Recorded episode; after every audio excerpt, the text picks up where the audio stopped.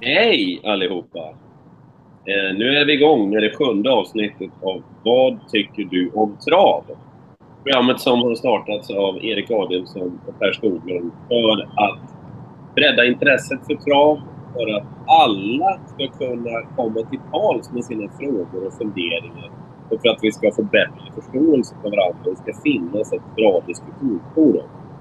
Det här blir ett väldigt speciellt avsnitt därför att på väg hem från Örebrotravet just nu är Erik Adielsson. Hej hej Erik! Tjena Per! Du, eh, hur gick det för dig ikväll? Eh, Det var helt okej. En seger eh, med en Ready Cashare Deep Pocket, så det var jätteskoj. Debutant. Vad mer? Ja, lite placeringar där bakom. Inget, inget jättefett, men någon placering där bakom också. Okej. Du, eh, det är lite mörkt hos dig nu och som vanligt har vi planerat upp det här perfekt såklart. Ja, Eh, vi, vi är verkligen lysande på det här med att hitta bra tider och, och liksom... Det är vi verkligen. Ja, vi är duktiga på det där. Ja, nej, det är suveränt. Men nu sa vi att vi skulle köra den här tiden och då kör vi den här tiden. Helt rätt. Ja. Helt Och det rätt. är jättekul att det är just nu öka med tittare också. Bara... Jaså? Gud Ja, skoj. absolut. Nu ska jag bara få igång den här live-chatten också innan vi drar igång alla ämnen. Jag vill börja med att säga också att med hjälp av Fredrik Sjöström så finns vi nu även som podd, Erik. Gud vad bra. Ja. Man går då till Podbean. Alltså Podbean. Ni som lyssnar på poddar vet vad det är. Och då finns alla våra avsnitt där som eh, poddar nu också. Och det här avsnittet kommer ju att finnas som poddar, självklart. Eh, hoppas att det är någonting ni gillar, för vi har fått lite frågor om det där, om vi inte kan lägga upp det som podd. Ska vi sätta fart? Med. Eh, det var meningen att vi skulle börja med Örjan Kihlström. Kihlström har lämnat återbud. Han är krasslig. Det är inte ryggen som spökar. Örjan har inte haft någon bra dag idag och Erik ringde och pratade med honom för en liten stund sedan också och nej, det, det var ju bättre att Örjan fick gå och lägga sig, eller hur Erik? Ja, det var ingen fara med honom så, men, men som sagt, eh, han var inte i toppform. Nej. Det var lite synd för att det hade varit roligt att ha med honom. Men, men jag pratade med honom och, och han är bättre i ryggen. Han, han var, som det har stått på några sidor, han var dålig förra veckan, men det har blivit bättre och han är uppsatt att köra på tisdag. Så det, det är skönt att han verkar vara på väg tillbaka. Ja, men strålande bra. Eh, du själv då förresten? Eh, bättre och bättre dag för dag, men det, det är frustrerande så långsamt det går. Eh, och det har jag, jag har pratat med många som har haft eh, axelproblem som säger att det tar tid. Ja. Eh, ja, det går fruktansvärt långsamt alltså, men det blir bättre för varje dag. Jag, det känns bra när jag kör och det, det känns viktigaste. Men det ja, jag har inte bokat någon badmintontid den närmsta veckan, det kan jag säga. Ja, jag förstår. Du, vi kastar oss in i några diskussionsämnen här bara för att sätta fart på det här också. Du, liksom många andra, har säkert läst om det här förslaget om att ja, det ska ju gå ut på remiss nu till att börja med, men sen ska det ju vidare in till Jordbruksverket till att börja med. Att ett ekipage i trav ska kunna bli diskvalificerat vid för hård drivning. Vad tänkte du när du fick höra om det här? Eh, jag blev förvånad för jag visste inte att, att eh, låg en motion om det. Men, eh, och det, det kommer ju ställa mycket på, på ända för det är någonting som vi är så otroligt ovana vid. Och man ställer sig frågan hur kommer spelare att reagera om en häst blir diskad? Hur kommer den förståelsen att finnas och så vidare? Så att ja, det är ett extravagant förslag, det får jag säga. Mm. Vad tycker ni om det här? Ni har ju chatten där att tillgå. Eh, och jag kan se chatten idag. Toppen, toppen bra va?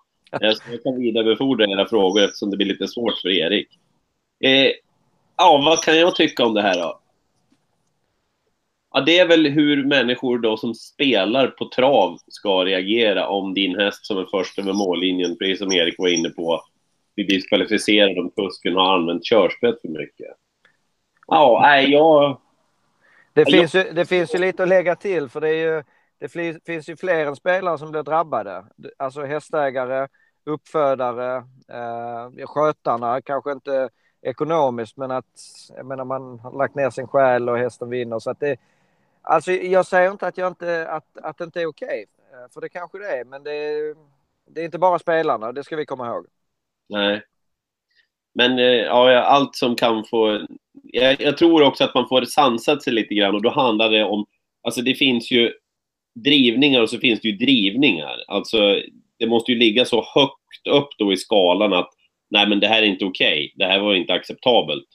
Och då diskvalificeras hästen. Det är det jag ser framför mig. Anton Larsson är inne på straffa inte spelarna för att kusken beter sig illa mot djuret. Straffa kusken hårdare. Ja, och det kanske är vägen. Eh, alltså, vi, vi har ju... Vi har nog världens hårdaste drivningsregler i Sverige och, och har ju verkligen har blivit ännu hårdare de senaste fem, sex, sju åren. Och tittade på en film från eh, ett helt vanligt, du kan ta vilket lopp som helst i Sverige i princip idag och jämför med bara för tio år sedan så är det ju en himmelsvid skillnad. Jämfört med 20 år sedan så är det en jättestor skillnad och jämfört med 30 år sedan då, då är det ju knappt samma sport. Så vi har ju blivit mycket, mycket, mycket bättre. Uh, och det är ju mycket för att vi har väldigt hårda regler som det är redan idag. Men, men därmed sagt, jag, jag, personligen, jag skulle inte ha något emot att ha hårdare drivningsregler, men, men jag kan inte tala för hela travsverige. Joyce, Sandro är inne på samma linje. Man ska höja böterna istället för kusken. De är med i livechatten här. De tycker att man ska straffa kusken, att liksom... Ja, men brott ska inte löna sig. Och det är ju så att kusken kan ju bara vinna ekonomiskt en viss procentsats av första priset. Då är ju frågan då, om du går över gränsen och du förlorar på att vinna travloppet, ja men där någonstans går väl skärningspunkten, eller? Ja, och, och, och det, alltså det ska ju aldrig vara okej okay att begå ett brott och, och framförallt inte när det gäller att vara stygg mot djur. Så att jag tycker lite, lite faller det på det här att ja men, ja, men normalt sett så har vi kuskar, om vi kör åt professionella tränare så har vi 5% på det vi kör in. Så om du vinner ett V75-lopp och det är 100 25 000 till vinnaren så får du alltså som kusk 6 200 kronor i böter, 6 250 eller i, i, i provision. Mm. Och jag tycker inte nödvändigtvis att om man nu kommer fram till att det här är ett brott som vi ser så allvarligt på så att det ska straffas rejält, då tycker jag inte nödvändigtvis att det måste vara eh, relaterat till att ja, men jag kunde bara få så här mycket i provision, utan jag menar bestämmer man sig för att vi ska vara ännu hårdare, då, då, då får man ju fundera över straffskalorna. Men ja, vi, vi har en demokratisk process även i Travsverige, så oberoende av vad det här, den här motionen kommer fram till så, så har vi ett arbete i Travsverige att jobba med också, reglementskommittén. Mm. Eh, nej, men det, vi lämnar väl det därhän så länge, eller hur? Vad, vad, är det för, vad, vad, är det som gäller där? Alltså, vad är det för tid? När ska det där upp? Och... Oj, det vet jag inte, men bara att det har kommit upp är ju någonting nytt. Fan, jag trodde du hade glömt det. tror ni tror, tror att tittarna lyssnar ut, eh, listar ut vem det här är, Erik? Vi kan ju prata ett tag utan att... Oj, nu släcktes det här. Vi kan ju prata ett tag och se om, eh, om de kommer fram till det. Du, eh, personen som är med oss på tråden nu, hur var det första gången du fick köra en stor häst själv? Det var magiskt faktiskt. Det var, det var som att köra en...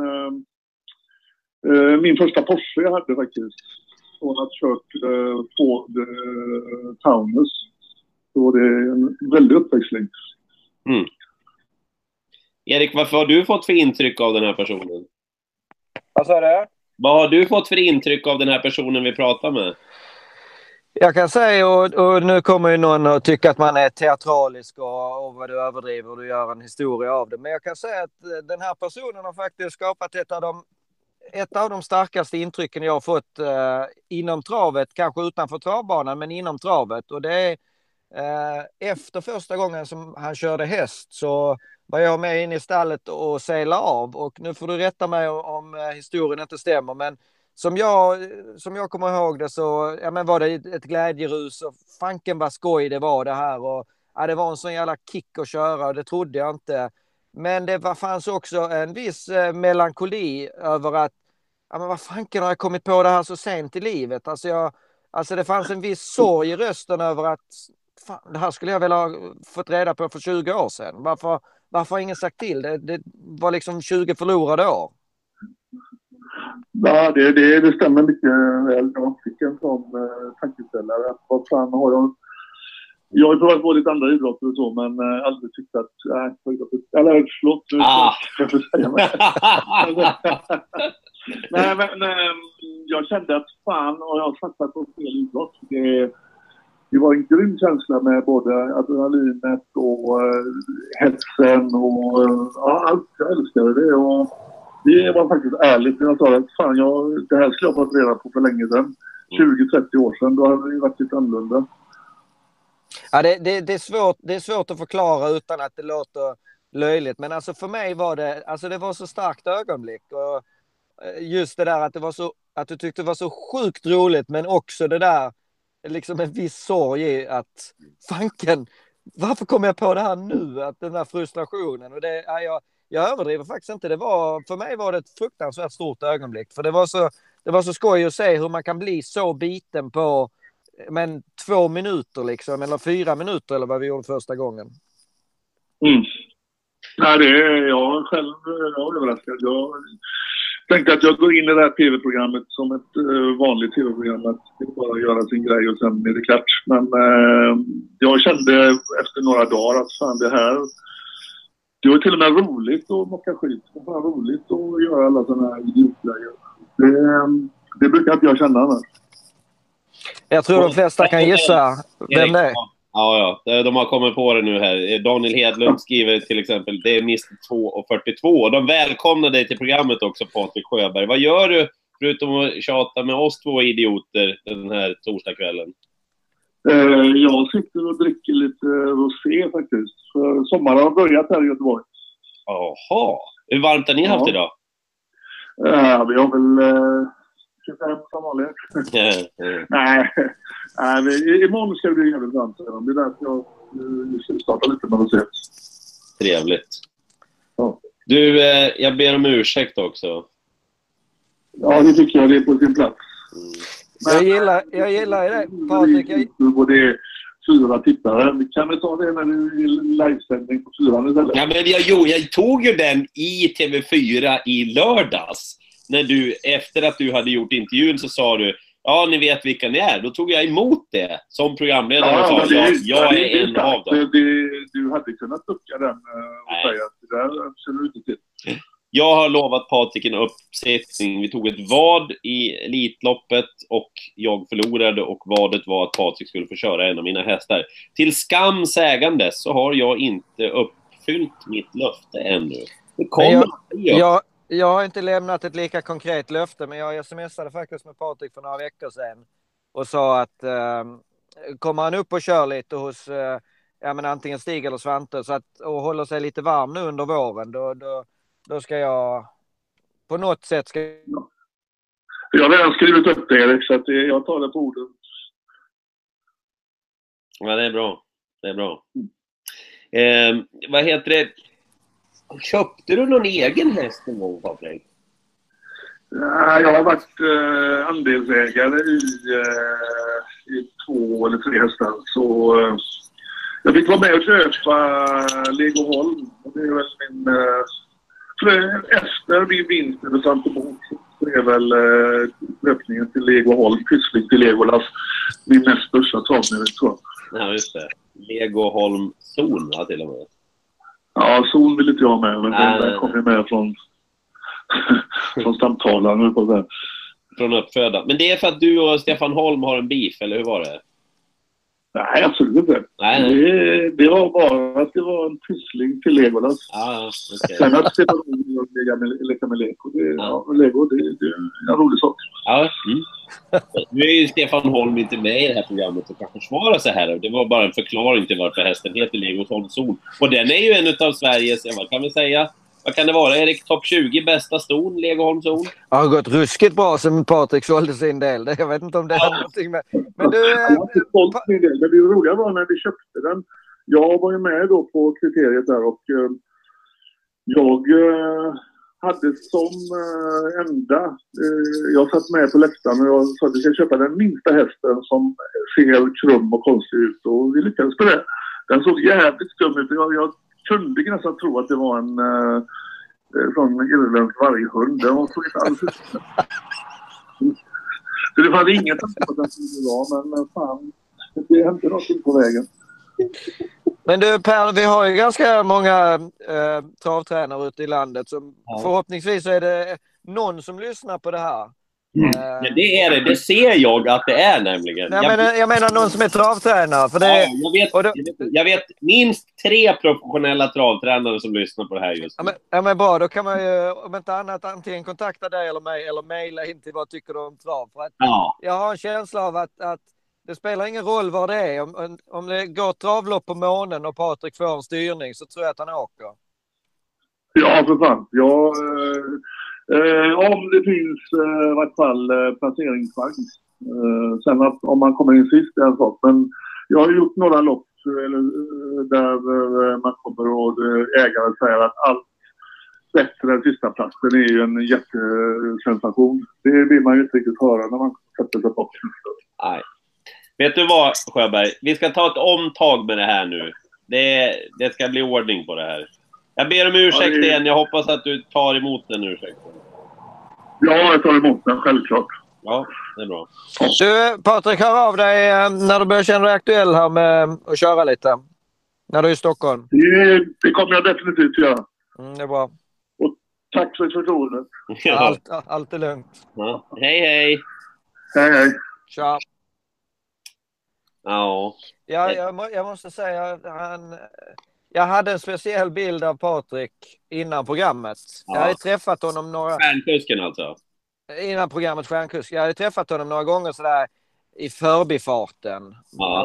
Och, och ja, nej, han, han är annorlunda. Han är skönare än vad man... eh, Eller vad jag hade för intryck i alla fall. Och, och Mm. det, det är verkligen genuint intresse. Det, det eh, ja, han... eh, Jag tror att han är bättre än vad många tror. Så kan man säga. Det tror jag också. Jag har inte träffat honom tillräckligt mycket. Nej, men men... jag menar också som travkusk. Jaha! Du Ja, tänker... Ja, jag tyckte ju han hade faktiskt, alltså han hade lite feeling. För vi körde, han åkte ut ganska tidigt i programmet så vi hade bara kört dubbelsulky en gång.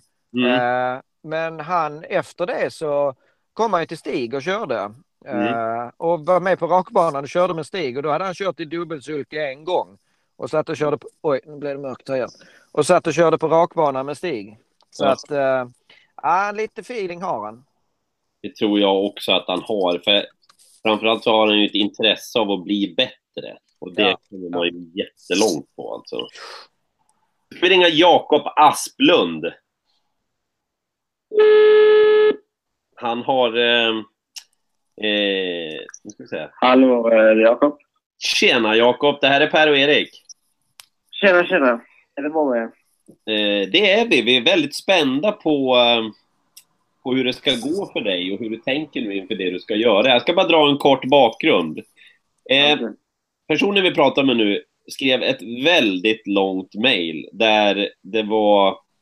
Ja, först var det en hyllning till travet i allmänhet, sen var det en hyllning till Erik Adielsson mer specifikt och hur mycket Erik hade betytt. Ja, ja, jag ser nu på det att du inte vill ta åt det, men så stod det mejlet i alla fall.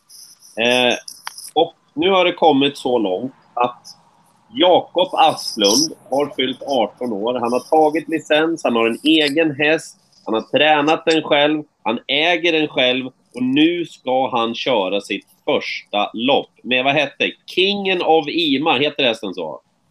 Eh, kingen i Nima. Men Kingen ja, det var nästan. Hur känns det? fantastiskt faktiskt.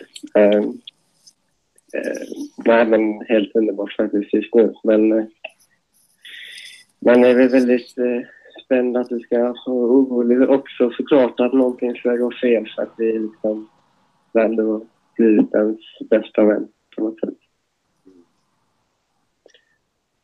Jag tycker Erik ska börja, för du hade ju en fråga och det var vad ska jag tänka på? Hur ska jag tänka? Ska du börja Erik?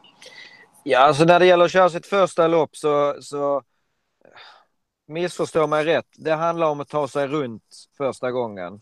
Eh, ta sig runt eh, så att man känner sig trygg själv och inte sätta dig själv eller hästen eller dina eh, konkurrenter i, i situationer som man inte behärskar. Och det låter som en klyscha, men ha skoj. Koncentrera dig på och, och njut av det helt enkelt. För att det, det ska inte vara någon överdriven press första gången utan ta dig igenom loppet så kommer det vara en stor skillnad andra gången. Det, jag tror inte det finns någon kusk som inte kan berätta om första gången man körde lopp. Det, det sätter ett väldigt djupt avtryck hos alla. Uh, och det är, det är en stor stund helt enkelt. Men, men det, det, det blev väldigt mycket mindre spänt och nervöst bara till lopp två när man har testat på det en gång. Så att, ja, lugn, lugn och ro och, och uh, njut av det.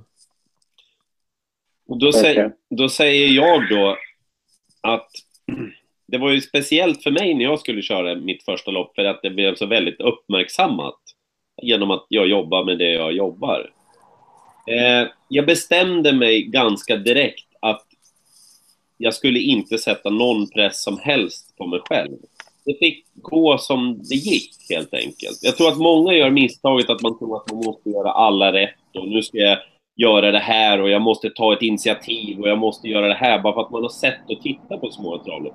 Sätt, sätt ribban där Erik sa. Kom runt med din häst och med dig själv och tycker att du har fått en, en kul upplevelse. Och, det här är viktigt nu. Tänk så många före dig nu, Jakob, som har varit med om saker som man i sitt första lopp som ja men gud vilken upplevelse, det där var ju inte alls bra alltså. Som ändå har gått vidare och blivit bra kuskar efter det. Jag kan dra upp själv vad jag har gjort i inledningen av min karriär. Jag har varit på fel sida vid startmomentet. Jag trodde att det var 2-1 när det var 2-6. Jag har ju kört för tidigt över linjen. Jag har krokat ihop med folk. Jag har haft eh, folk på varje sida som har krokat ihop med mig. Det händer det mesta och det kommer att göra för alla. Bara ta det lugnt. Det är ingen som förväntar sig att du ska vara Erik Adielsson i första loppet du gör. Nej. Nej, såklart. Men det är väl mest, även fast jag, jag förstår vad du menar exakt. Så, vilket fall som helst så målar man ju ändå upp väldigt höga eh, någon väldigt hög press på sig själv ändå och förväntningar som liksom gör att man vill ju, man vill ju verkligen att allt ska gå 100 procent. Men, men, men Jakob, jag måste avbryta, jag måste avbryta dig. Jakob, jag måste avbryta dig för det, jag lovar att det kommer inte att gå 100 procent i första loppet. Alltså, mm. det är bara att ställa in dig nu på att någonting kommer inte att gå som, som, som du vill. Alltså, det, det på den nivån är man inte första gången. Det spelar ingen roll om, om du eh, skulle vara eh, nästa kusk som dominerar i svensk travsport i 20 år. Du kommer inte att göra alla rätt imorgon. Försök att få, eh, tänk igenom lite hur det ser ut, ja men defileringen och ja men här vill jag köra mina provstarter och, och liksom dem och sen loppet som sådant. Det, loppen blir aldrig som man tänker sig heller så att om du börjar låsa dig vid någon taktik och så, ja, och så galopperar någon och äh, ta, ta dig runt och, och njut av det. Det, det. det, kommer inte att bli som du tror och du kommer att göra misstag. Det, det ska du bara ställa, in dig, ställa dig in på direkt. Ja. En sak till. Har, du, en har sak du till. Något, eh, har du något tips? Eh, någon, någon allmän eh, hur du själv brukar göra? Nu förstår jag att det är olika till varje häst. Men, eh, men någon allmän eh, brukar göra provstarten? Nej, det, det, för mig skiljer det väldigt mycket från beroende på vilken häst det är. Uh, och jag, jag, jag, skulle nog säga att uh, framförallt nu i början så jag tycker inte du ska tänka och göra något extravagant utan uh, gör som du har gjort när du har kört provlopp och utbildningslopp. Se det, se mm. det nästan som att du kör ett nytt utbildningslopp istället för att jag ska erövra världen idag första gången. Det, det, det är nog mitt råd. Okej. Okay. Ska, du, ska du åka själv, Jakob? Eh, nej, jag ska åka hos, med eh, en av mina bästa vänner eh, och min eh, chef, typ. Där jag jobbar, eller jag praktiserar, jag går i gymnasiet. Okej. Okay. Det är bra att inte vara själv. Det är jättebra. Ja. Nej, nej, det ska inte vara. Nej. Vi, vi håller tummarna. Som sagt, se det som ett, eh, att du kör ett utbildningslopp till. Det är ingen som har någon krav på, eller det hoppas jag inte, som har någon krav på att du ska erövra världen eh, när du kör ditt första lopp. Utan ta dig igenom på, på ett eh, behagligt sätt. Och lycka till! Jag, jag kommer hålla tummarna för dig. Samma här. Ja, ja, tack så jättemycket. Jag kan ju kolla efter Rick kanske, för det känns ju spännande. När, Ja. var, när var det exakt? Eh, nästa fredag på Charlottenlund. Jag vet inte exakt tiden, men ja, kväll, eftermiddag, något sånt. Toppen Jakob. Och sköt om dig. Och tack för att du lyssnar. Ja, detsamma. Ha det bra. Nej. Hej då! Vilken grej. Kommer du ihåg ditt första lopp? Ja, ja, för fanken. Vem var det med? Hur gick det? Uh, ja, mitt första lopp. Jag nu Ja. satt jag och tänkte på första vinsten. Första loppet kommer jag inte ihåg mycket. Fjärde invändet. Jag tror, jag tror jag sitter kvar där fortfarande ungefär. Ja, det, var, det, var, det var faktiskt bara, nu när jag tänker på det, det var bara att bara ta dig igenom. Jag tror jag fick sjätte eller sjunde pengarna. Ja. Rickard Hansson, det måste vara journalisten på travronden, han säger det är bara kungar som inleder karriären på Lunden. Ja, Alltså det här är... Tänk när Jakob om eh, 30 år har vunnit allt som går att vinna i travsporten. Och så tar- kommer ni ihåg den där gången när vi ja, gjorde Vad tycker du om trav? mitt första lopp var på Eskilstuna. Jag körde åt Tarzan faktiskt. Digital Recorder hette hästen. Jag var trea. Snyggt. Livrädd hela vägen. Direkt, Ja, det- jag, kom, direkt jag kom av banan så, vill, så, så sa jag till... Jag tror att... Jag kommer jag kommer inte ihåg vem som skötte, så sa jag så här... Fan, kan man inte få köra en gång till? Så känner jag fortfarande med vissa hästar. Att Gör du? Ja, när man har kört, eh, ja men säg eh, Quan, Quan Perdy. Ja. Alltså man, man vill bara köra en gång till liksom. ja. Att, så är det. Du, apropå det här med drivningarna som vi pratade om innan. Anders A, han säger att att säga att spelarna drabbas för ett ekipage som har använt en otillåten metod, alltså drivning för att vinna, är ju inget argument. Ja, Nej, det, det, ligger, li- det ligger lite i det, för det är ju ett regelbrott. Och vi har, det är samma med snäva körningar och så vidare. Det är ju ett regelbrott. Så i grunden så, ja, jag köper vad han säger, Anders A. Men vi har ju, vi har ju kört travsport i många herrans år och det här är ju någonting helt nytt. Så mm, att det, jag tror att det kommer att bli en väldigt stor omställning för uh, travsporten om, om det skulle gå igenom det här förslaget. Och han menar ju också på det, då blir ju spelare drabbade varje dag om deras kusk inte driver otillåtet och förlorar knappt mot den som gör det. Och det var det här jag försökte säga. att Jag tror att de drivningarna som man pratar om i det här förslaget, de är ju så flagranta att det inte går att bortse ifrån. Ja, jag köper det. Pia Mattsson är lite inne på det också, det här med att om en, eh, om en kusk slår en enhandare, det vill säga när man håller tömmarna i en hand och pisken i den andra, körspöet, och den vinner loppet, så kan det ju inte få vara. Nej, det känner jag också. Nej, alltså det, det skulle man ju kunna, det Ja. skulle man kunna sätta in direkt. Och det tror jag att alla skulle acceptera. Problemet, eller problemet, missförstå mig rätt, det är inte så att jag liksom tycker att nej, så här, det här ska vi inte ha. Men svårigheten är ju att när det blir en bedömningsfråga om du ska diska eller inte diska. Och vi har bedömningsfrågor idag när det gäller eh, snäva körningar och så vidare. Men det här kommer ju bli ny och det, är- det är ingen helt enkel grej alltså Nej. att vara, att vara domare i ett stort, eh, framförallt då ett stort lopp, eh, Elitloppshelgen, eh, flera hundratusen tv-tittare och, och tiotusentals människor på läktaren. Och, eh, ja, det, samtidigt så kan... Det betyder inte att vi inte ska ha det, men det är inte helt enkelt. Nej. Men vi lämnar det för nu, just Japp. den där drivningsgrejen där. Du, eh, vi var på Rommetravet i... Eh, när var det nu? Var det i söndags kanske? Eh, och då blev jag otroligt glad och jag hoppas att det går att visa det här nu eh, för alla er som är där ute och som kommer att titta på det här i efterhand. Eh, vi har ju ofta pratat, Erik och jag, hur lyfter man upp de som gör jobbet med hästarna lite bättre? Erik har några, jag tycker, vassa förslag där alltså. Skötarna. Och då, då fick jag den här lappen i handen när vi åkte till Romme. Jag vet inte om det syns. Om det Erik, om du kollar här nu på min skärm. Det syns inte jättebra där. Det gör inte det? Jag läser upp det istället. Ah, Okej, jag gör det då. Eh, välkommen till Dalatravet Romme. Var vänlig meddela inskrivningen när skoinfo lämnas vilken eh, eh, som är hästens eller hästarnas vårdare. Vi vill gärna få med namnet på resultatlistan. Idag är det Grand Slam 75 och vi vill uppmärksamma vårdarna lite extra med vårdarpris till samtliga segrande hästar under förutsättning att han eller hon hämtar priset personligen i vinnarcirkeln. Och se till att vårdarna följer med hästen för prisutdelning. Ja, jag gillar det. Det är jättebra. Jätte, jättebra. Bra Romme! Jättebra alltså. Så enkelt. Sitter och funderar på...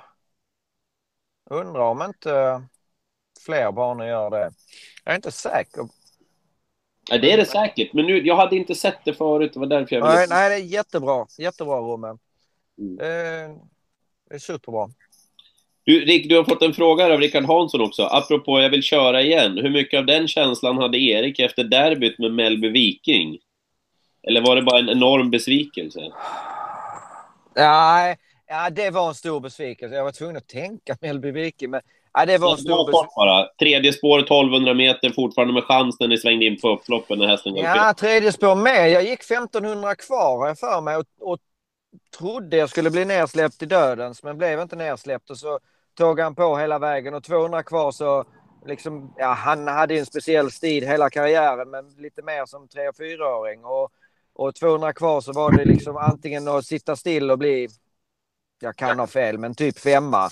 Eller gambla lite uh, och köra på honom och riskera galopp och då felade han. Men det, det, vi hade faktiskt pratat med uh, till och med tror jag Rune Andersson och Norse som Rune ägde hästen innan loppet. Om vi hamnar i en situation där det är liksom gambla om att vara högt upp eller safea hem. Ja, och Rune Andersson som många känner det. Det var ett ganska givet svar liksom. Det, du behöver inte safea hem en sjätteplats åt Rune. Så att uh, Ja, det, det, jag, jag har många större besvikelser än Mellby Vikings derby, det får jag säga. Mm. Vilken är den största? Är det Evelino Boko eller? Nej, det kan jag inte påstå. Jag, jag, jag har många. Jag, jag får säga att Verre Kronos sekretariat förra året, den är, den är extremt högt upp jag säga. Det, ja. det, det, var, det var tungt. Det var fruktansvärt tungt. Det hade varit okej okay om man hade förlorat eh, fair and square. När han, men när han liksom inte gav sig själv chansen, eh, det, det, det var jobbigt. Jag, nej, och jag har ett par andra. Alltså, har, har du kört 25-30 000 lopp, då lovar jag att då har du ett par som, som grämer dig. Mm. Men ja, okej. Okay. För Verre Kronos, där vet du ju fortfarande inte hur det hade gått. Ni kom ju inte iväg. Nej, och det, jag tror nästan det är det som är det överjävliga. Att, att man liksom inte det hade nästan varit bättre att han var slagen femma om du förstår vad jag menar. Alltså... Okej, okej, okej. men det, det, det köper jag. Nu ska vi prata om barfotaförbud på treåringar. Nu är det varsågoda i chatten här att bidra med alla era tankar. Eh, när vi körde V75 på Solvalla, och jag vill... Eh, jag, jag, vill poängtera en sak innan vi, innan vi går vidare här nu, så det inte blir fel. Jag har läst att det har varit lite reaktioner i Norge över hur man har diskuterat den här saken. Och jag vill att det ska bli rätt nu, verkligen, på alla sätt och vis. Alltså. Eh, när vi körde trav då i eh, V75-finalen på Solvalla, då fanns där ett treåringslopp av ganska låg klass. Och då menar jag inte hästklassen utan att det var stängt eh, loppet för hästar som inte hade tjänat så mycket pengar. Jag tror att det tog en minut innan vi pratade i mun på varandra efter att vi hade sett loppet, va Erik? Eh, ja, Mm, det kommer jag inte ihåg, men det stämmer om du säger det. Mm. Eh, hästen hette alltså Catherines Chevy. Loppet var Eh, treåringar högst 300 000 kronor. Och det var ju några som var väldigt i början av sin karriär och inte hade tjänat 100 000 kronor än. Catherines Chevy gick utan skor på alla hovar med en amerikansk sulky med rycktussar och sprang en 13,1. Långt, långt där bakom, där fanns de övriga treåringarna. Och vad jag tror i alla fall, sprang över sin kapacitet. Och då håller vi isär det här nu.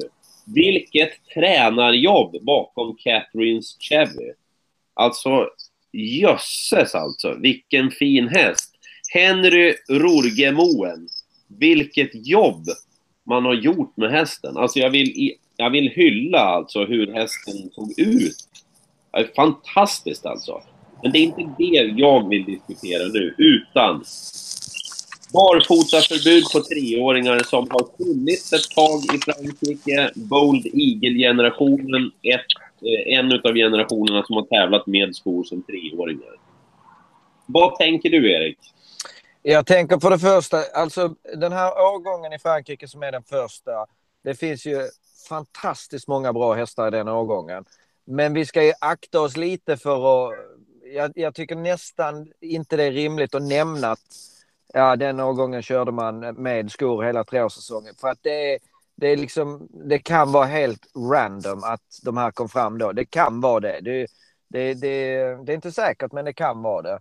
Däremot så Alltså det, det första man, man lär sig i hästsporten, höll jag på att säga, om det är galopp eller om det är trav, det är att eh, speed kills. Alltså, oj, nu stängde min bil av sig. Är du kvar? Ja, jag är kvar. Kom igen nu. Ja, eh, ja, men speed kills, fart dödar. Och så är det ju. Alltså det, ju fortare det går överlag, ju, ju, ju större påfrestning är det för hästarnas leder att ligga och det kan man ju säga, för jag läste, eh, jag tror att det var travronden som hade frågat Sofia Aronsson och Ulf Stenström och då säger Ulf, ja men vadå, helstängt huvudlag får ju också en häst att maxa sig på ett annat sätt och jänkarvagn får också en häst att maxa sig på ett annat sätt. Och det har han ju en poäng i. Alltså, det är inte bara barfota runt om som, som, eh, som gör att en häst springer lite fortare. Nej, men jag tycker inte vi ska ha amerikansk sulky på treåriga hästar heller, så var det bra med den saken. Nej, jag, alltså ska man driva det ännu längre, jag, jag sitter jättebra i jänkarvagnarna och de hästarna liksom, som springer fint i de är fantastiska. Men om man ska säga det i stort så är frågan, skulle det vara sämre för travet om vi kör eh, om vi inte kör med jänkarvagnar exempelvis? Skulle travsporten må sämre av det? Nah, det är jag väl inte helt säker på. Alltså det, jag tror travsporten klarar sig ganska bra även om vi skulle köra utan jänkarvagnar. Så att det, det, I grunden handlar det om hästen. Liksom. Det, det är lite frustrerande ibland när det handlar om väldigt mycket utrustning och, och eh, vagnar och så vidare. Mm. För min, alltså jag läste, det var ju Ola Lärnå, eh, Sulkesports medarbetare som var med. Han hade skrivit lite tankar om det här idag. Och hans grundpoäng var ju att det finns ju ännu så länge ingen riktig forskning som säger hur barfota tävlande påverkar unga hästar. Om det med livslängden på deras tävlande. Nej, nej, det finns ju inte alls. Utan det är ju... Det, är ju, det blir gissningar till höger och vänster. Men, men vi är ganska säkra på att man kör fortare eh, om du drar av skorna. Det är. Va? Jo, det är, därför, det är därför du drar av dem helt enkelt. Och jag, jag, jag är väldigt... Alltså är det lika för alla så det spelar nästan inte roll vad det är för spelregler, bara det är lika för alla. Uh, det, det, är min grundtes. Jag, jag skulle personligen inte ha något problem att köra, att vi säger alla treåringar går med skor. Uh, vi får inte använda jänkarvagn. Det skulle jag inte ha något problem med heller, fast jag trivs jättebra att köra i dem. Det är, det är, ingen, det är ingen stor sak för mig. Det är ja, vad som är bäst för travsporten och vad, vad flest människor tycker ute i landet att vi ska göra, det anpassar jag mig till. Mm. Men eh, vad säger du om det här argumentet då?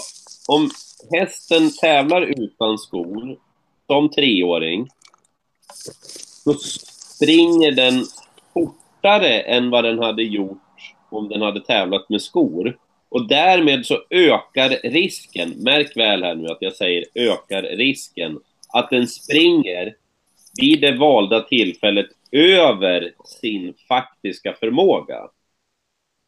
Och därmed så kan den ta skada.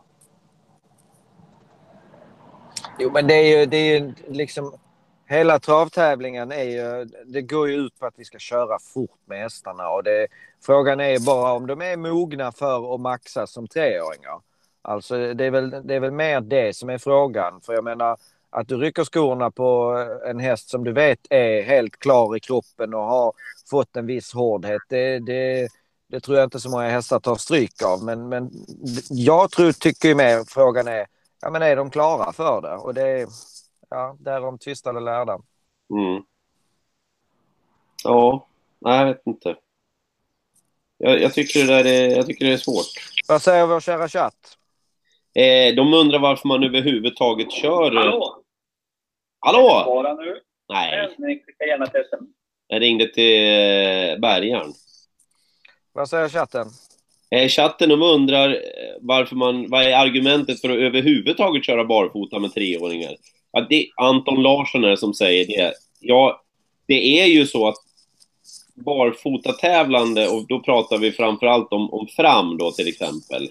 Om hästen slår sig på sina knän eller att den har en, en teknik som gör att den förbättras väldigt mycket av att ta framskorna till exempel. Det kan ju vara en anledning eh, till att man tar skorna. Men den största anledningen är att man vill att hästen ska springa friare och därmed springa fortare och därmed ha större chans att komma längre fram i loppen. Man ska ju säga, om vi ska ta andra sidans eh, argument så kan man ju säga att det, fi det finns ju de som säger att ja, men vissa, oj, förlåt. vissa hästar har den tekniken att de mår bättre av att gå barfota fram för att de slår inte på sig lika mycket och, och, och så vidare. Så att det, det finns ju mycket argument i, eh, i det framåt och tillbaka. Men ja, jag tyck, tycker Travsverige att eh, vi ska köra utan, eller eh, med skor hela treårssäsongen så är det lika för alla och det, det skulle inte störa mig något. Eh. Micke Tingblad säger vi fick uppleva kriteriefinal som jag tror att vi inte hade varit med i om vi inte kunnat köra barfota under säsongen. Ändå lutar jag numera åt att det borde vara barfota, barfotaförbud på samtliga treåringar. Eh, någon annan säger att då kanske man överhuvudtaget inte ska tävla med treåringar, säger Jonathan Karlsson. Nej, det, och det är lite det jag menar. att vi, vi ska ju komma ihåg att hela sporten går ut på att vi, vi ska köra så fort som möjligt med hästarna. Uh, men, men, oj, och det, det är lite...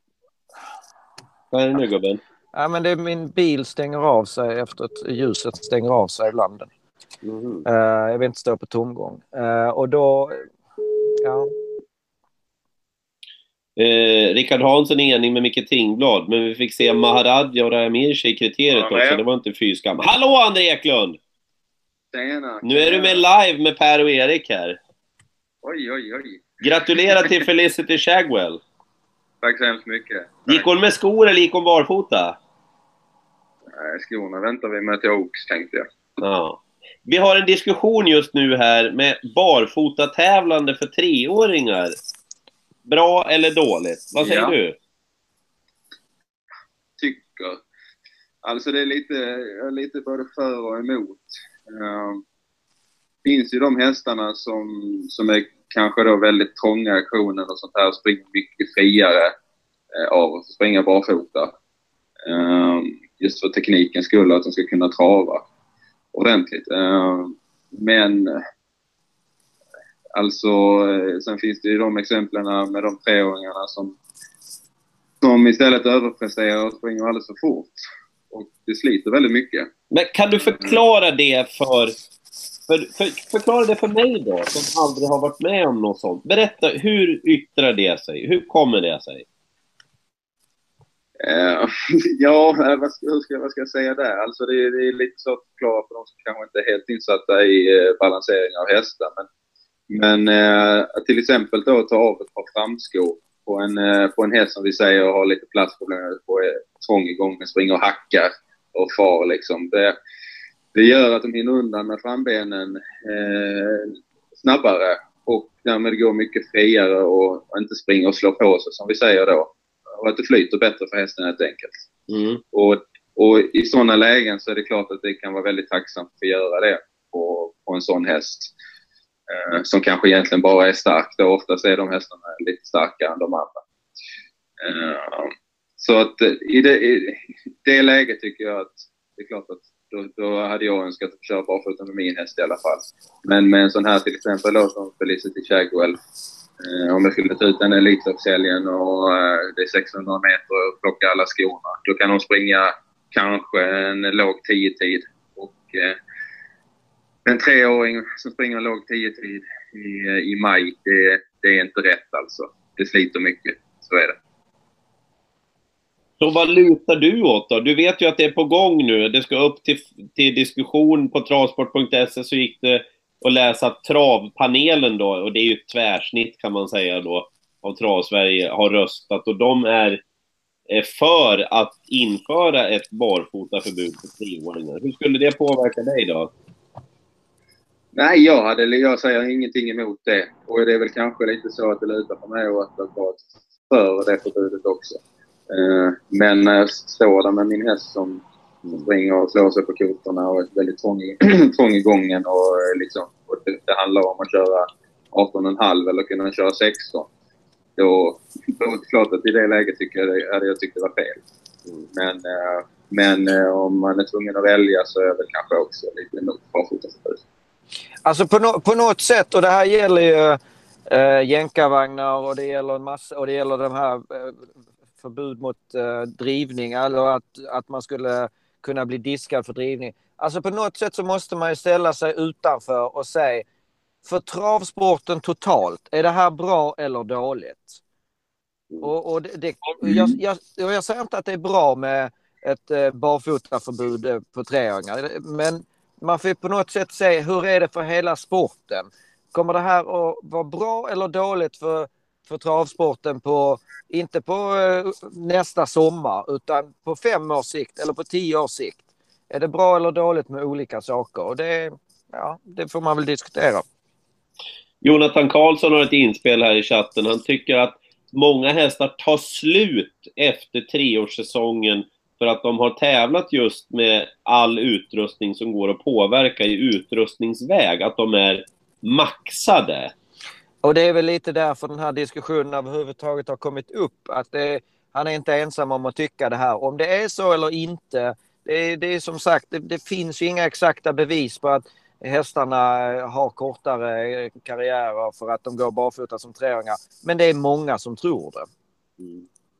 Sandro Larsson, André, han säger, är det inte en omdömesfråga då? Tränarna är ju duktiga på det här. Är det inte upp till tränarna att göra en korrekt bedömning om hästen klarar av det eller inte? Det är ju det är ju en bra retorik av Sandro, för att jo visst, det är klart det är så, men hur, hur jäkla lätt är det då, André? Nej, det, det, funkar ju inte så. Utan om, om det är tillåtet att köra barfota i till exempel ett sånt lopp som Oaks då, eller kriteriet, mm. och man vet att konkurrenterna gör det, eh, då måste man ju, det är där pengarna, man kan köra in 4 miljoner i kriteriet liksom.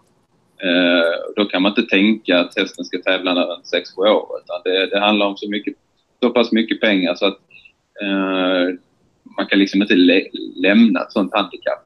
Eh, till, till de värsta konkurrenterna.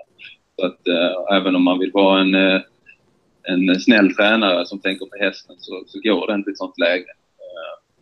Eh, man, det är de loppen man vill vinna och det är det man har haft som mål under kanske ett helt år. Mm. Så att eh, det alternativet finns liksom inte. Nej. Jag är glad att Felicity Shagwell går med skor i alla fall. Men du skulle ta det med också, sa du? Förhoppningsvis behöver vi inte det. vi kanske har kommit så pass långt då så att och, vi kan vinna den då. Ja. Men uh, nej, men vi får väl se. Hon är den typen av häst som i alla fall kommer att bli förbättrad när amatörskolan. Men med väldigt hög i gången och lite trampig, lite stampig sådär. Mm. Så att hon kommer att bli mycket flackare och effektivare. Hennes framskor får åka av. Ja. Och hon såg inte så trampig och stampig ut första hundra idag, det kan jag säga. Mm. För er som inte har sett loppet så satt jag med bredvid där. Den, den där kan förflytta sig framåt när bilen släpper, det kan jag säga. Du, André, ja, jag håller med dig. André, hur mycket väger hon? Har du vägt den någon gång? Han gav upp nu. Han gav upp nu. Ja. ja, vi har dissekerat en aning. Ja.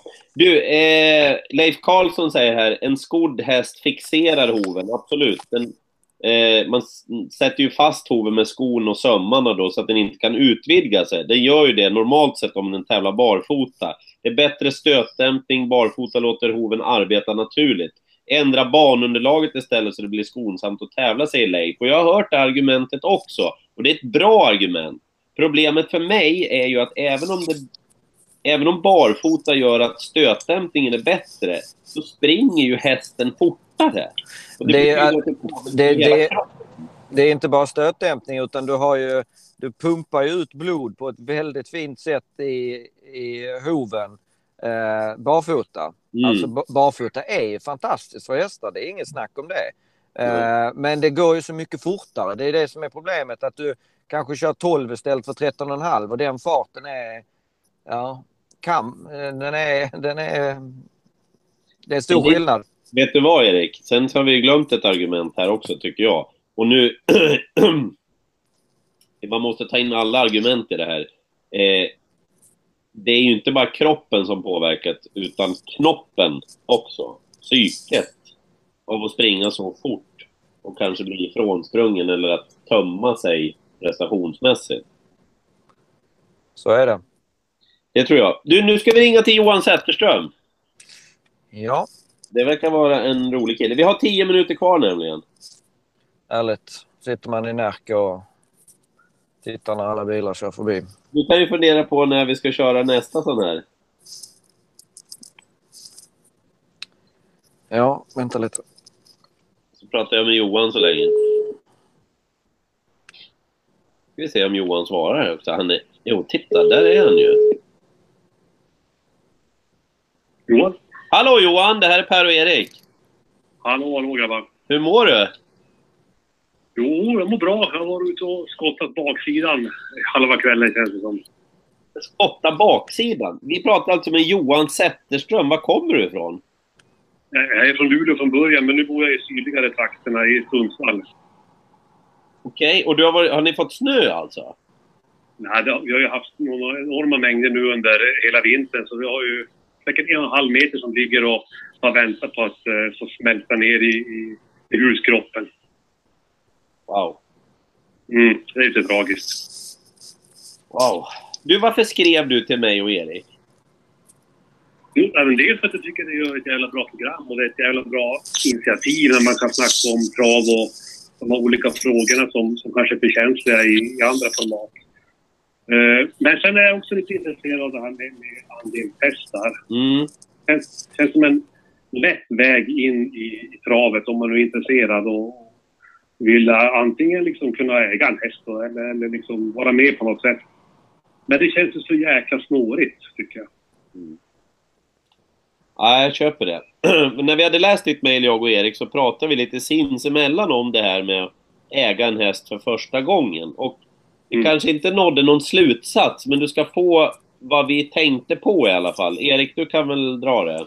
Jo, men eh, jag är, jag är faktiskt lite halvkall på det här området. Jag är långt ifrån någon expert. Jag, jag äger hästar tillsammans med ett par kompisar, men, men eh, jag tänker att det du pratar om, det är kanske om man vill gå in tillsammans med några man inte känner eh, så väl. Och, och jag skulle nog säga, min spontana känsla eh, om det är första hästen och det är lite så, då, då ska man nog gå på en starthäst helt enkelt. Eh, Man, man ska ha lite rutin och veta vad man ger sig in på innan man börjar titta på aktioner efter unghästar. För det är dels eh, lite mer riskabelt. Du kan vinna högsta vinsten men det kan också vara en som inte kommer till start och, och det är lång väntan. Så att det är nog den första tanken att eh, är man relativt ny i det då, då ska man försöka komma med på någon som är nära start till att börja med. Och sen så ska man vara ganska noga med ja, men vad är det för regler som gäller? Eller vad vill vi med det här? Eh, vad, är det vi, vad har vi för målsättning med det här? Ska vi, ska vi gå på top shelf och, och hitta någon eh, enastående bra stammad häst och riskera väldigt mycket pengar? Eller vill vi hitta ett lite billigare alternativ? Vill vi försöka starta tidigt? Var vill vi ha hästen? Och, ja, så att man har ungefär samma målsättning och tankar kring det. Mm. Ja, det känns ju som att man måste ha ganska tydliga regler om det ska funka. Man vet ju själv hur det är att bara bo ihop med några polare i en lägenhet. Det är ju liksom katastrof efter tre månader. Ja, men och det, och det uppstår ju olika saker på vägen som, som är svårt att diskutera innan. Eh, Mm. eh, och sen, men man skulle ju på något sätt det här med som du säger andelsstall och så vidare. Man skulle ju vilja ha någon slags kanske mall eh, som tränare kunde använda också. Eh, men jag, ja, jag, jag, jag, jag är lite för dålig för att uttala mig. Jag är ute på hal is och då är det bättre att hålla käften. Ja, och jag, och jag äger ju många hästar. Dels har jag hästar själv och jag har hästar med andra också. Och det, Mm. det är... Det är en otroligt spännande utmaning och berikande verksamhet att äga travhästar. Det är något så Mm. in i hell roligt alltså. Men det Mm. kan också leda till problem om man inte har liksom stenkoll på varann från början. Och det som Erik sa där, att man, man sätter upp spelreglerna. Vad vill vi med det här för någonting? Det är nog oerhört Mm. viktigt. Och så ta hjälp utav, om man nu väljer att äga en liten del i en häst eller en mellanstor del i en häst. Ta hjälp utav bolag som har funnits länge. Sådana finns det i Sverige som har gott renommé och som har funnits väldigt länge. Jag ska inte säga något speciellt bolag nu som man gynnar någon speciellt och så, men det Mm. finns ju ett par, tre stycken som har liksom, de har ju nästan 20 år på nacken nu och har jättegott renommé.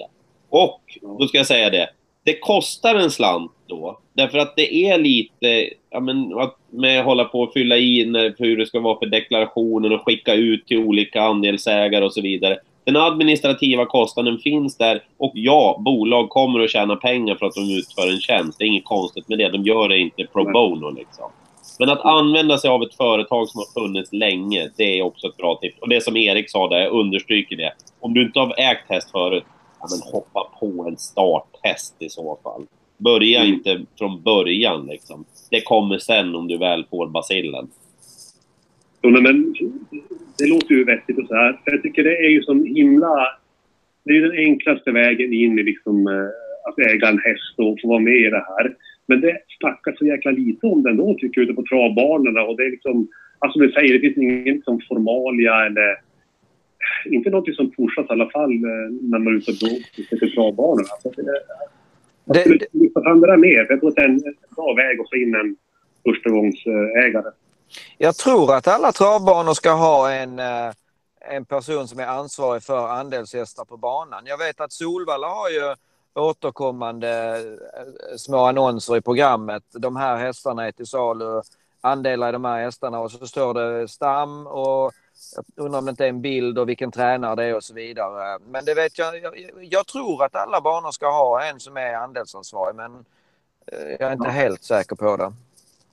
Ja, Och, och, och de kanske borde vara, några banor kanske borde vara bättre på profilerade. Och jag, ja, det, det, det är en outnyttjad marknad till viss del får jag säga. Alltså, för det jag, jag träffar också många människor som gärna skulle vara med men inte riktigt vet Mm. hur eh, man ska ta steget och var och så vidare. Och jag är, jag är för dålig på det för att, för att liksom kunna råda.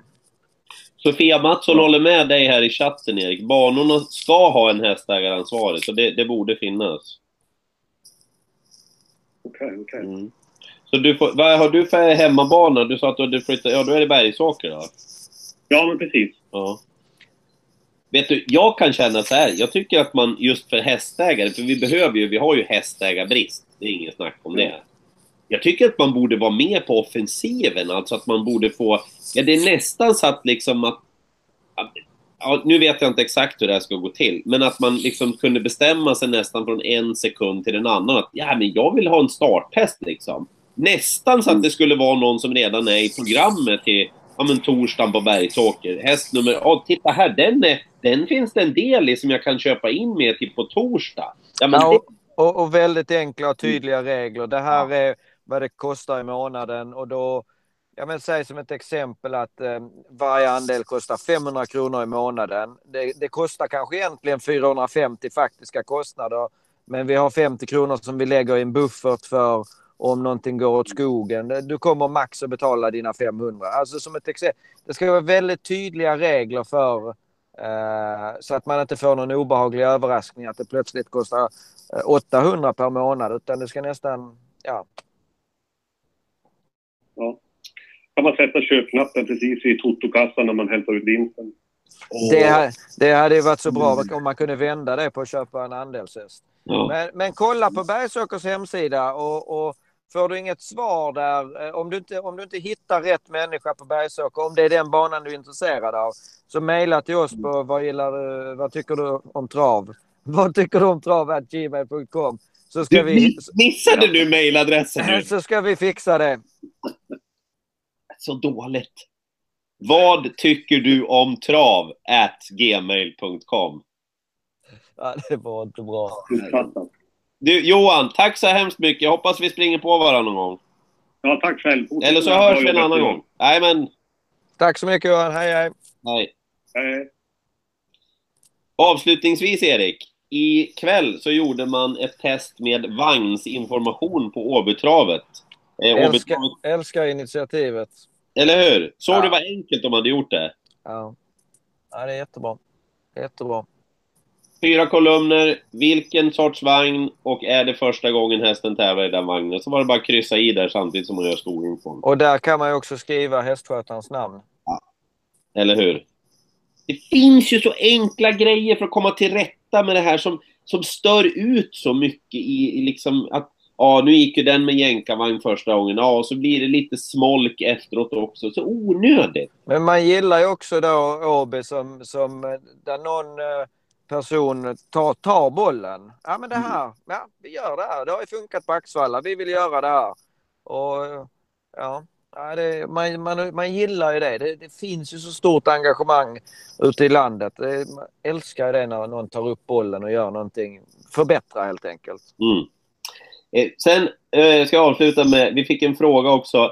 Har ni någon bra one-liner att bjuda på? Det är Mike som skriver detta. Eh, någon one-liner från någon aktiv i travet, någon story ni har varit med om som ni kan dela med er av. Jag njöt mycket av Eriks eh, kring VM-loppen.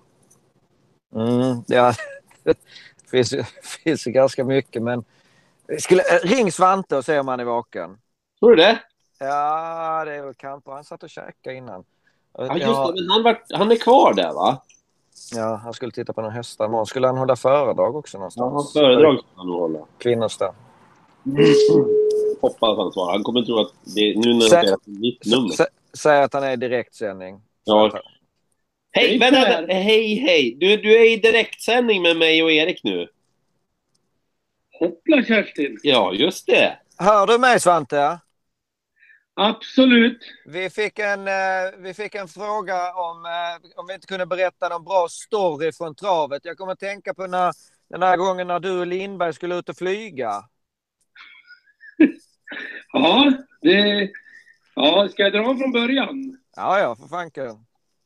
Om, om ni har tid. Ja, vi, här, I den här kanalen går vi aldrig till reklam och sådär. Så att, Som var... Men, men vänta, vänta, vänta. Stopp, stopp, stopp. Nu vart det fel här. Eh, Men nu, ni pratar i mun på varandra. Vad sa du, Erik? jag sa i den här kanalen går vi aldrig till reklam så att eh, du har hur mycket tid som helst. Bra. Varsågod, Bra. Svante. Eh, det började egentligen med att jag hade Express Lavex som var en jättekapabel häst men väldigt trög.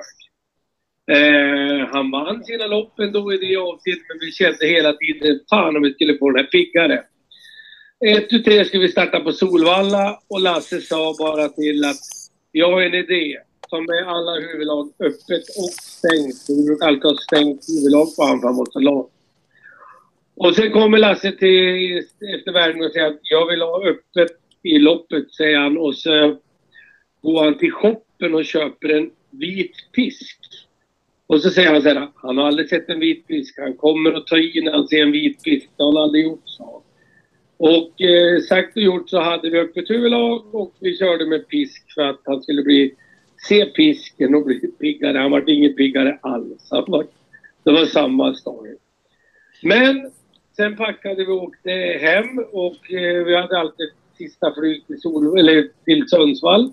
Så vi oftast hann med, men det var väldigt ont om tid alltid.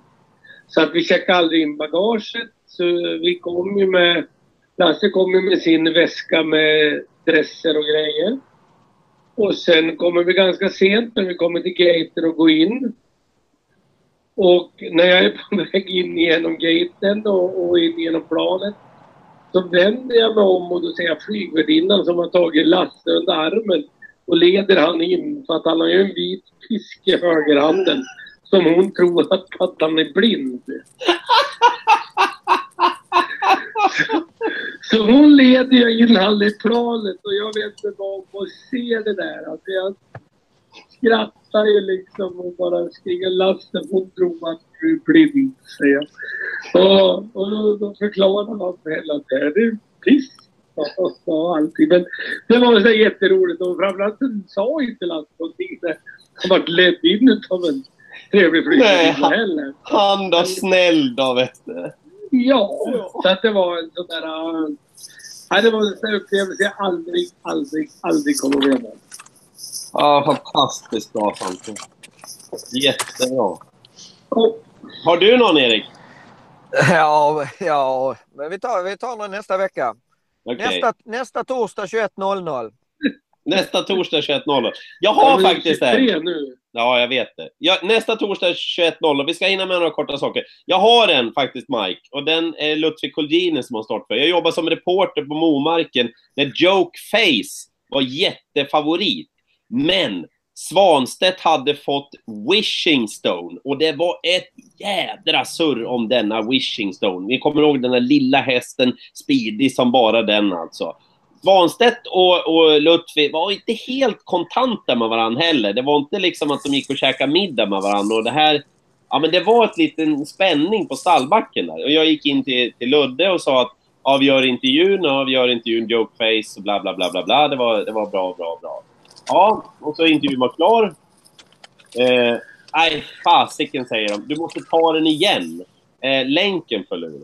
Jaha, så jag tar den igen. Ja, så börjar jag om igen. Ja, eh, bla bla bla bla bla bla, jokeface. Och så avslutar jag då med att säga att ja, men eh, det är mycket snack här idag på stallbacken om att Åke Svanstedts Wishing Stone kommer att hamna i rygg på dig och kommer att slå av er på speed. Då vänder Ludde, går därifrån och så skriker han då när han har gått två meter. Har du inte läst programmet? Jag har jokeface idag! Han kände sig trygg. Ja, han var trygg. Han var Ska trygg. jag ta en snabb med också då? Ja, gör det. Jag hyrde alltid boxar av han på, något, på ett eller annat ställe nere i Malmö varje vinter och hade en personal där. Och ett år så hyrde vi till Gässinge. Varav att Wenche Lundberg var där och eh, då hyrde vi boxar inklusive spån. Och Benke hade provat att få tag i Ludde varje dag under en hel vecka för hon sa att nästa vecka är det slut på spån, vi måste ha mer spån. Men han svarade inte på varken telefon eller sms. Och sen kom han upp till Sundsvall. Hon var ledig den helgen och sa det är helt omöjligt att få tag i Ludde och nästa vecka är spånet slut. Och då sa jag bara Lugn, jag får tag i han nu, sa han. Ja men hur ska du kunna få tag i han nu direkt när jag har provat en hel vecka? Och så skickade jag ett sms. Två minuter senare ringde Ludde upp mig direkt och bara skrek. Det jag skrev i sms var bara Va? Har du verkligen sagt det som står i tidningen? Och så fyra frågetecken. Och på två minuter så ringde han upp och frågade Vad fan har du läst? Jag ska bara ta tag i det. För vi måste spå spån nästa vecka till stallet. Ah. Man känner sina löss på gången. Är det inte så? Ja. Så är det. Så är det. Du, eh, tack så mycket Svante. Jajamän, Ja. ja. bra. Tack så mycket. Hej. Hej. Och grattis till Deep Pockets. Och grattis till dig också Erik. Tack. Det var en måste, fin jag, nu måste jag rulla hem. Nu har jag två timmar hem från Örebro. Här. Det är... du, du har gjort en jätteinsats. Tack Nej, det ska jag inte påstå, men, men vi måste bli bättre på att planera. 21.00 nästa torsdag. Men det är viktigt att folk mejlar in vad vi ska prata om. Vem ska vi ringa? Ska ni ringa oss? Nej, ja. Avslutningsvis. Kör du mejladressen. Ja, vad tycker du om trav? Gmail.com. Och det här är viktigt. Stäng inte av nu, för det här är viktigt. För att Erik och jag ska få bättre förutsättningar. Det funkar nämligen så med det här. Vi har inte riktigt fattat det än. Så, så är det jättebra om vi får fler prenumeranter på det här programmet. Tro oss, det, det är bättre för alla här då. Så att, vill ni bli prenumerant, bara bli det. Logga in, klicka på prenumerera. har du inget inlogg, skaffa ett inlogg. Det är världens enklaste. Och bli prenumerant. Så, så bidrar du till att det här programmet blir bättre. Sen är det så här också. Programmet är ju just det att folk mejlar in och att folk kan vara med på telefon. Det här, ingen kommer att må bra om det här programmet är en timme att du och jag sitter och pratar. Vi vill ju att folk ska eh, ha koll på det här programmet så att ni som kan sprida på eh, Facebook och Twitter och hej och hå. Det, är- det är mycket uppskattat. Jag, jag kommer nog att... Eh, min Twitter är... Nu har jag kört faktiskt hårt här i en vecka eller två på Twitter. Men min, min kommer vara lite vilande framöver. Så, eh, så jag, jag, jag räknar med. Mm. Då så. Ska jag rulla igen. Du, eh, kör försiktigt då. Har det varit någon tittare? Har vi, har vi pratat ut, rakt ut i tomma rymden? Nej, nej, det har varit eh, som mest 83 tittare. Härligt. Det är bra. Hej, hej! Tjaba!